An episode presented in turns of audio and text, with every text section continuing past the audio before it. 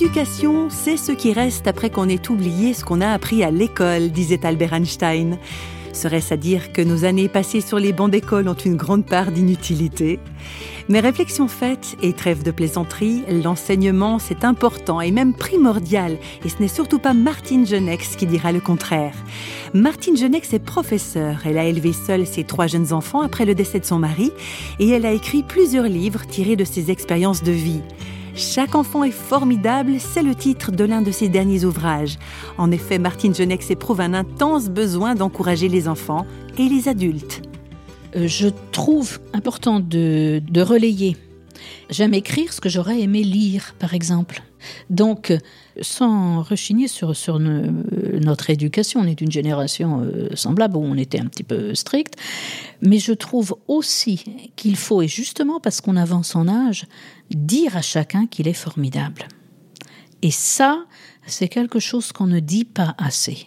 Donc il y a à la fois mon éducation euh, carrée, ça c'est certain, et en même temps ce besoin d'enthousiasme et de, rassurer, de porter, de donner des ailes finalement pour que, chacun puisse s'envoler et puis voir les, choses euh, positivement. Je suis, quelqu'un de toujours optimiste, il faut quand même dire, malgré tout quoi. Hein.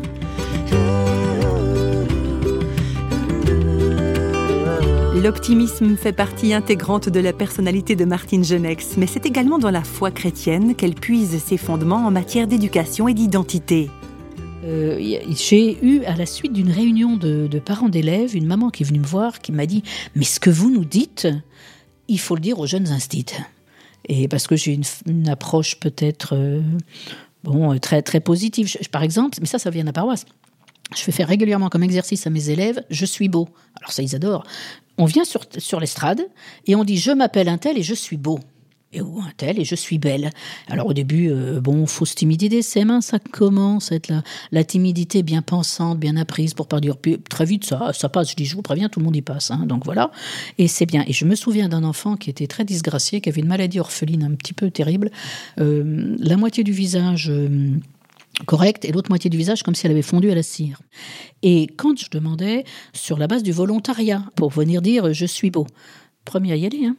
Quand j'ai dit ça à la mère, elle m'a dit oh, là là, il a jamais voulu y aller. J'ai dit Mais détrompez-vous, madame. Il était le premier à y aller et personne rigole dans la classe. Hein. De toute façon, c'est interdit chez moi de, se manquer des autres, mais euh, c'était euh, bien, bien ressenti. Donc voilà, donc ça, c'est prendre conscience de soi, être bien, c'est l'estime de soi. Mais pareil pour les adultes, hein, c'est c'est pas se faire de la gonflette et puis de se dire euh, je suis mieux qu'un autre, mais je suis bien, je suis comme ça. Et je, suis moi, je, dis toujours, je, suis moi jusqu'au bout de mes ongles, c'est moi. Donc prendre confiance, confiance de ce qu'on est, puis confiance en soi, de se dire, ben voilà, oser être soi jusqu'au bout de soi.